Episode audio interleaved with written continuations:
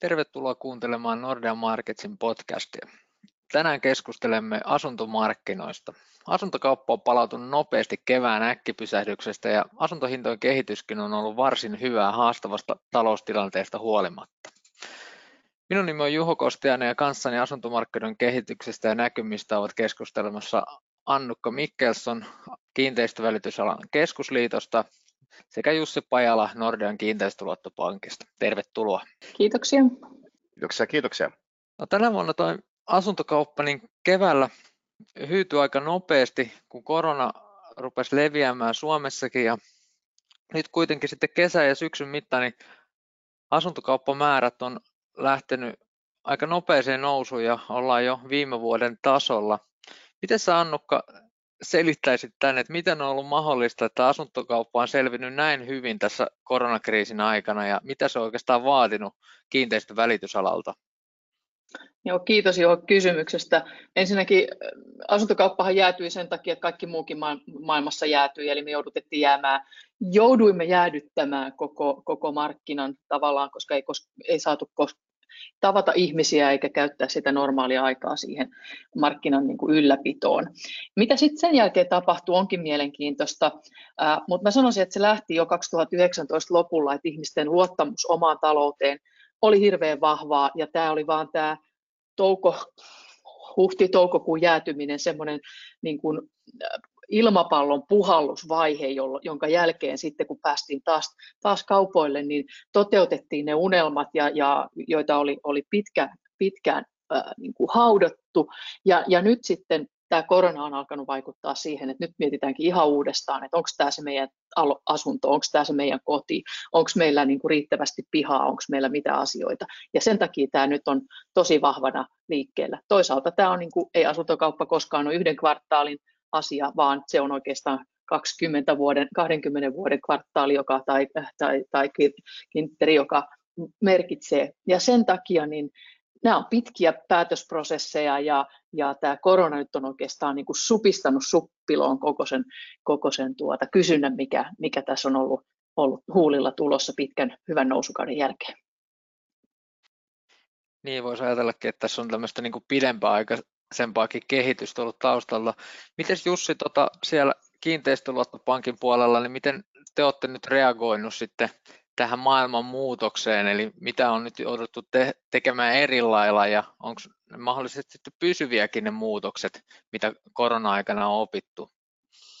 No, no näin varmasti on, että jos lähdetään liikkeestä maaliskuun tilanteessa, niin se shokki tosiaankin oli, oli, oli koko, koko yhteiskuntaa koskeva ja varmaan ensimmäiset viikot meni, meni vain ymmärtääkseen siitä, että mikä tämä muuttuva tilanne on ja, ja mitä se muuttuva tilanne vaatii sitten myös, myös pankita tässä tapauksessa. Ja, ja nyt kun tässä on niin, niin vähän pöly laskeutunut ja ollaan päässyt tähän niin kuin korona-arkeen, jos näin voisi sanoa, niin, niin pari asiaa sieltä on korostunut semmoisina selkeinä muutoksina. Ja ensimmäinenhän lähtee liikkeelle tästä turvallisesta asioinnista.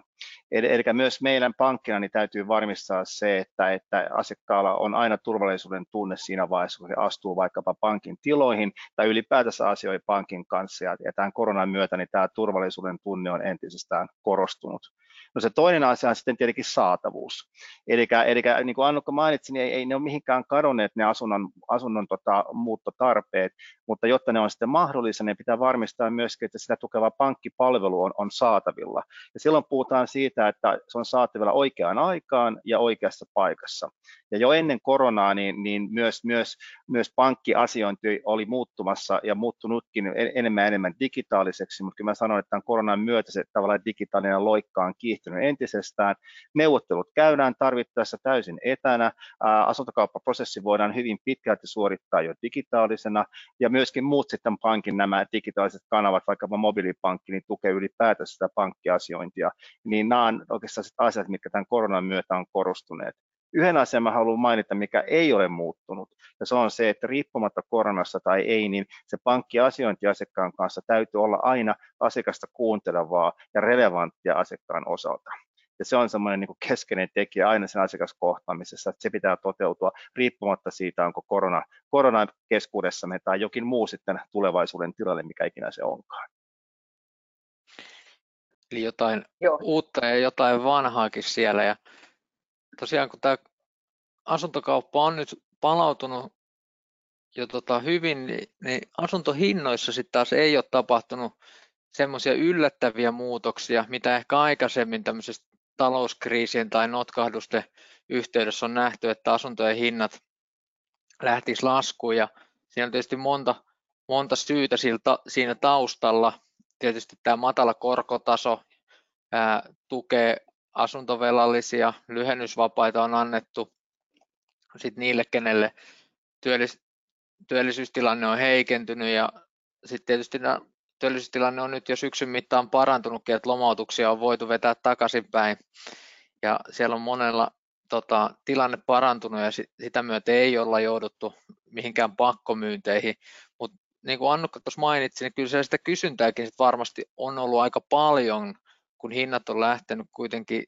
jopa entistä kovempaan nousuun paikkapaikoin, niin miten Jussi sä näet siellä, että mit, mitkä ne on ne syyt siellä kysynnän takana, mitkä on nimenomaan nyt niin kuin koronan myötä tullut tähän asuntomarkkinaan ja kasvattanut sitä asuntokysyntää? No, jos me lähdetään liikkeelle ensin ihan siitä, että muuttaminen perustuu hyvin pitkälti ihmisten uh, muuttuviin tarpeisiin, jotka perinteisesti on vaikka elämäntilanteessa tapahtuva muutos, perheen lisäys tai vaikka työpaikan muutos. Nämähän on tietenkin koronasta riippumattomia asioita, mutta se koronan myötä tavallaan se, se muu muutostarve on ehkä tullut keskeisemmäksi. Ihmiset viettää tänä aikana kotona enemmän aikaa kuin varmaan, varmaan mies tai nais muistiin. Kodista on tullut ihan toisenlainen, toisenlainen paikka, se ei ole vain paikka, mihin tullaan ja mistä lähdetään, vaan se on paikka, missä itse asiassa päivässä saatetaan viettää huomattavakin osa ajasta. Ja silloin sitä kotia aletaan katsoa vähän ehkä erilaisin silmin ja tulee juuri se mietintä siitä, että miten se ylimääräinen huone tai miten se näkymä sitten sitä pihalla, että olisiko se kiva, että siellä olisi se puu tai miten se parveke sitten, että pääsisi hetkeksi vaikka haukkaa raitista ilmaa ja niin poispäin. Joten tämmöiset tavallaan niin kuin monipuolisemmat näkemykset siitä, että mitä koti itsessään on, niin on, on tullut tässä koronan myötä merkittävästi isompaa roolia ihmisten keskuudessa ja sehän itsessään sitten luo sitä ajatusta, että okei, että mitä sitten josko me lähdettäisiin katsomaan markkinoita, että mitä markkinat tarjoaa sitten, sitten tota, uh, mahdollisina tota, uh, vaihtoehtona. Toinen asia on se, joka liittyy tietenkin siihen, että miten korona-aikana sitten tavallaan tämä varallisuustilanne Suomessa on kehittynyt. Korona on korona on vaikuttanut monen ihmisten taloudelliseen tilanteeseen negatiivisesti, mutta esimerkiksi meidän tuoreemman tutkimuksen mukaan tuossa parisen kuukautta sitten, niin yhä kasvava määrä suomalaista kokee,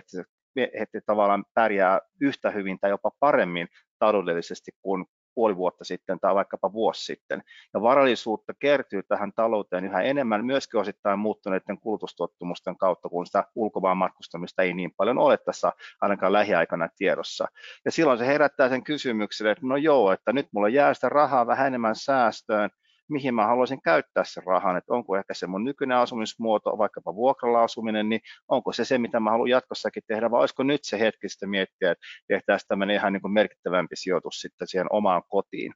Tässä pari semmoista tekijää, mitkä vaikuttavat taustalla kaikkeen niiden lisäksi, mitä mainitsit, missä varmaankin tämä matala korkotaso on totta kai yleisesti asuntomarkkinoiden kehitystä tukeva tekijä ollut totta kai jo ennen koronaa. Joo, Jussi siinä vähän povaskin, että niin kuin kuluttajien preferenssit niin sanotusti olisi muuttunut asumisen suhteen koronan myötä ja tosiaan tulee tätä itsekin vietettyä aika paljon, paljon aikaa kotona ja tämä oma työhuone on kyllä siinä mielessä ollut kyllä kullan arvoinen. Miten Annukka, näkyykö asuntomarkkinoilla nyt jotain selkeitä trendejä, minkä tyyppistä asuntoa nyt haetaan tai onko jostain erityisesti jopa pulaa onko se kaupunkiasuntoa vai ehkä sitten kauempaa tai onko jotain muita ominaisuuksia, mitä Jussikin tuossa luetteli nähtävissä siellä ihan markkinalla? Joo, mä sanoisin näin, että markkina on niin kuin sinänsä rakenteellisesti vähän muuttunut. Että jos me ollaan totuttu yhdenlaiseen asuntomarkkinaan, että ihmiset niin kuin perhekoon kasvaessa nost, hakee sitä isompaa asuntoa, joka tulee läheltä työpaikkaa ja asiat sol, soljuu kivasti, niin se ei ehkä enää ole se ihan yleiskuva, vaan nyt, nyt niin kuin me ollaan nähty tämän kesän aikana ja nyt jatkunut tosi pitkälle syksyyn se, että mökkien kysyntä on, on niin kuin kasvanut huikeasti. Siellä on mökkejä, jotka on ollut myynnissä ehkä kymmenenkin vuotta, ja niille yhtäkkiä nyt tänä syksynä löytyy ostaja, kun ihmiset haluukin sen kakkospaikan, minne mennä. Tai sitten just kehyskunnissa on nähtävissä vähän, sellaista virtausta, että, että halutaan niitä pihallisia, niin kuin Jussikin sanoi, että pihaa halutaan, halutaan katsoa sitä puuta, halutaan sitä ylimääräistä työhuonetta. Tällaisia asioita näkyy, jotka on, niin kuin liittyy siihen perheen omaan asumiseen, mutta sitten toisella puolella tulee se, tämä on vähän semmoinen epävarmuus, on aina sellainen aika, joka, joka tota, hakee, hakee paikkaansa, jos, ja ihmiset haluaa tämmöistä turvallisuutta rakentaa, ja, ja kultahan on perinteisesti ollut sellainen, että, että tuota, kun huonot ajat on, niin sitten haet, että sijoitetaan kultaa, mutta asunto on meidän nykypäivän kulta vähän siinä mielessä, että, että nyt tänä päivänä me nähdään pienten asuntojen kysynnän kasvu ihan valtavasti, että missä se on selkeintä kasvukeskuksissa – jo, joihin halutaan sijoittaa varmaan tulolähteeseen, saadaan ehkä vuokratuottoja lisää tai ainakin se arvo pysyy, pysyy paikallaan. Verrattuna sitten, että kyllä toi muu maa kasvukeskusten ulkopuolella, niin siellä on kyllä aika surullisiakin kohtia, jossa, jossa asunnon arvo ei ole pitänyt pitänyt kutiansa näissä, näissä kinkereissä, että et, tota, siinä on kyllä isosti sitten mietittävää jatkossa politiikankin osalta, että miten pidetään koko maa asuttuna monella, monella taholla, mutta, mutta tämä on niin kuin, kuva on muuttunut, mutta aktiviteettia on tosi paljon, sitä on lisää ja, ja välittäjät on pyrkinyt tähän niin kuin vastaamaan sillä, että meitä, meitä niin kuin välittäjäkuntaa on kas, on tullut lisää tämän syksyn aikana paljon hoitamaan sitä, että asiakkailla olisi mahdollisuus tehdä ne asuntokauppansa turvallisesti ja, ja läpinäkyvästi ja hinta olisi sellainen, että se ymmärretään, että miksi, miksi tämän näköinen kohde tällä parvekkeella ja tällä, tällä huoneistomäärällä on, on hinnoiteltu näin tai, tai muuta tämmöistä, että, että kyllä tässä niin kuin monta asiaa on tapahtunut, jotka yhtä aikaa vaikuttaa sit siihen, että, että joo, toisaalta on hirveän kova kysyntä ja hinta nousee kovaa vauhtia ja sitten toisaalta on kohteita, jotka, joilla on niin kuin hitaampi, hitaampi tuota kierto ja, tota, ja, ja on, on enemmän sijoittajia ja on, on sitten toisaalta näitä, jotka miettivät ihan uudestaan sen oman asumisratkaisunsa, oman henkilökohtaisen asumisratkaisunsa. Ja siinä tulikin paljon, paljon eri näkökulmia ja tosiaan tämä oma-asunnot ja mökit on ollut yksi semmoinen puheaihe ja kyllä sielläkin ollaan huomattu, että, tai Nordassakin huomattu, että kysyntä sillä puolella kasvanut ja tietysti se, että etätyöt on yleistynyt monella, niin mahdollistanut sen, että sieltä mökiltäkin käsin ollaan tehty töitä ja taisi tuossa Jussinkin Teamsin taustalla lunta vilahtaa joku päivä, että ei tainnut ihan kotiikkuna olla siellä, mistä lumipaisto, missä viime viikolla kävit pyörähtämässä, mutta oikeastaan ei mennä siihen sen enempää, vaan mä olisin Jussilta kysynyt vähän tarkemmin tuosta sijoittajakysynnästä, että Annukka mainitsi, että sitä yksiötä ollaan nyt tota, mietitty tuossa sijoituskohteena, ää, varsinkin kun nyt korot on alhaalla, siihen saa halpaa lainaa ja vastaavasti sitten vaihtoehtoisten sijoitus tuotteiden, korkotuotteiden korot on niin matalalla, että sieltä ei oikeastaan mitään tuottoa tällä hetkellä saa, niin miten sä Jussi näkisit tuon sijoittajamarkkina ja millaisia ehkä sudenkuoppia riskejä siellä saattaa olla sellaisia, mihin kannattaa sitten varautua, jos semmoisen hankinnon aikoo tehdä? Joo, no jos, jos ensin ihan lyhyt kommentti siihen sijoittajan markkinan näkymään, niin, niin olla, ollaan nähty, että, että sijoittajapuolella myöskin on ollut aktiviteetti vilkasta tänä vuonna, ja me ollaan myöskin nähty, että, että sijoittajamarkkinoille tulee ehkä niin kuin enemmän myös henkilöitä, jotka aloittelevat sen ensimmäisen kohteen osalta, eli ammattisijoittajat totta kai sitten muokkaavat tai kasvattavat omaa portfolioa markkinoille ja hankkivat sen, sen ensimmäisen sijoitusasunnon. Ja, ja, ja, jos ja kun sitten sen valinnan tekee siltä kannalta, että katsoo, että missä ne ihmisvirrat tänä päivänä ovat ja missä on oletettavissa, että ne ovat myös tulevaisuudessa, niin ei mikään sijoitus ole varma eikä millekään voi mitään tuottoa taata, mutta sanotaan näin, että se on ehkä hyvä lähtökohta sillä asuntosijoittamisella, kun katsoo ensin sen, sen lokaatio, että mistä sen asunnon hankkii ja sitten totta kai, että minkälaisesta taloyhtiössä sen hankkii. Ja sitä päästään vähän siihen riskeihin sijoittamisessa ja asumisessakin, että, että jos me aloitetaan tuossa taloyhtiöstä, niin se on tietenkin iso osa sitä yhtälöä on se, että missä se kohde on, mikä on se sijainti sille kohteelle ja minkälaisessa taloyhtiössä se on. Että on hyvä aina muistaa se, että jos on omistusasuja vaikkapa tai sitten sijoitus, sijoittaja, niin se mikä omin silmin näyttäytyy unelmalta tai juuri siltä, mitä itse haluaa, niin se ei välttämättä sitten isomman yleisön joukossa ole sitä. Varsinkin jos mennään vähän erilaisempiin kohteen siitä, tai jos mennään vähän pois vaikkapa niin kuin ihmisvirtojen keskuudesta vähän syrjäisemmille alueelle, niin, niin siellä tota on, on tota, uh, hyvä, hyvä pitää mielessä tämä asia.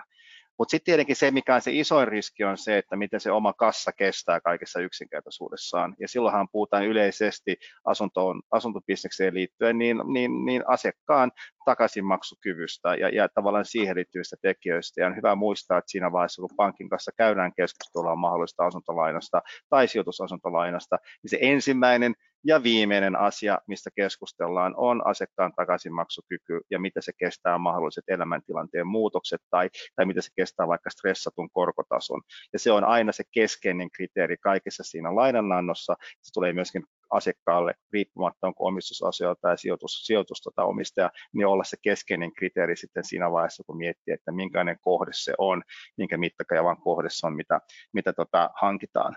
Ja, ja sitten oikeastaan vielä semmoinen asia, mistä olisi hyvä, hyvä niin kuin muistaa, että, että meidän elämäntilanteet muuttuu itse kullakin ja niihin elämäntilanteeseen sisältyy suunniteltuja muutoksia, mutta myöskin suunnittelemattomia muutoksia. Suunnittelematon muutos voi olla vaikkapa työllisyystilanteeseen liittyvä muutos tai sitten, sitten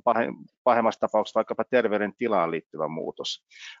Osilta muutoksista voi suojautua, vaikkapa terveydentilaan liittyvissä muutoksissa niin on olemassa suojavia ratkaisuja, millä voidaan sitten vähentää sitä taakkaa siinä vaiheessa, mutta vaikkapa sitten omaan työllisyyteen liittyvissä muutoksissa, niin, niin ne voi tulla monesti vähän yllättäenkin. Ja se saattaa silloin asettaa taas sen asumisen uuteen valoon, ja, ja silloin muodostuu tosi tärkeäksi se, että alkuvaiheessa, kun se kohde on hankittu, niin on mietitty näitä eri skenaarioita, on mitotettu se kohde oman kassavirran mukaisesti, ja myös tavallaan mietitty jo askel eteenpäin, että sitten joku päivä, kun mä haluan myydä tämän kohteen, niin tavallaan miltä se markkina mahdollisesti silloin näyttäytyy, niin tällaisia, tällaista pohdintaa tulee mieleen sekä sijoittaja, sijoittaja tota, näkövinkkelistä että sitten ihan omistusasujan näkövinkkelistä. Joo, siitä tulikin monta, monta hyvää asiaa ja tosiaan niin kuin omistus- että sijoitusasunnotkin, niin monesti ne on yksittäisinä kohteina niin tosi isoja ja saattaa niin kuin olla valtaosa sitten niin kuin koko, koko varallisuudesta kiinni siellä. Ja siinä on tietysti hyvä, se, hyvä muistaa, että silloin kun tapahtuu niitä liikkeitä joko siellä omassa taloudessa tai sitten vaikka korkomarkkinassa, niin niihin on hyvä vähän varautua etukäteen, että on sitä puskuria, jos tulee jotain yllättämätöntä, jolloin sitten ei tarvitse lähteä likvidoimaan sitä varallisuutta ensimmäisen heilahduksen jälkeen, jos tuleekin vuokraajat häipyy ja tulee yksi tyhjä kuukausi tai itselle tulee vähän pidempi sairasloma, niin silti pystyy ää, pitämään asunnon tota, hallussaan. No mennään sitten vielä lopuksi vähän tuohon markkinanäkymään ja miltä toi ensi vuosi näyttää asuntomarkkinoilta markkinoilla ja oma näkemys mulla on semmoinen, että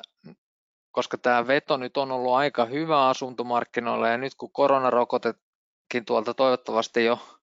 ensi vuoden alkupuolella alkaa rantautumaan tänne Pohjolaankin ja saadaan sitten taloutta taas uudelleen käyntiin, niin varmasti siellä ihmisten tulot paranee ja työllisyyskin alkaa pikkuhiljaa taas kohota, niin sitä kautta asuntomarkkinoilla varmasti riittää kysyntää.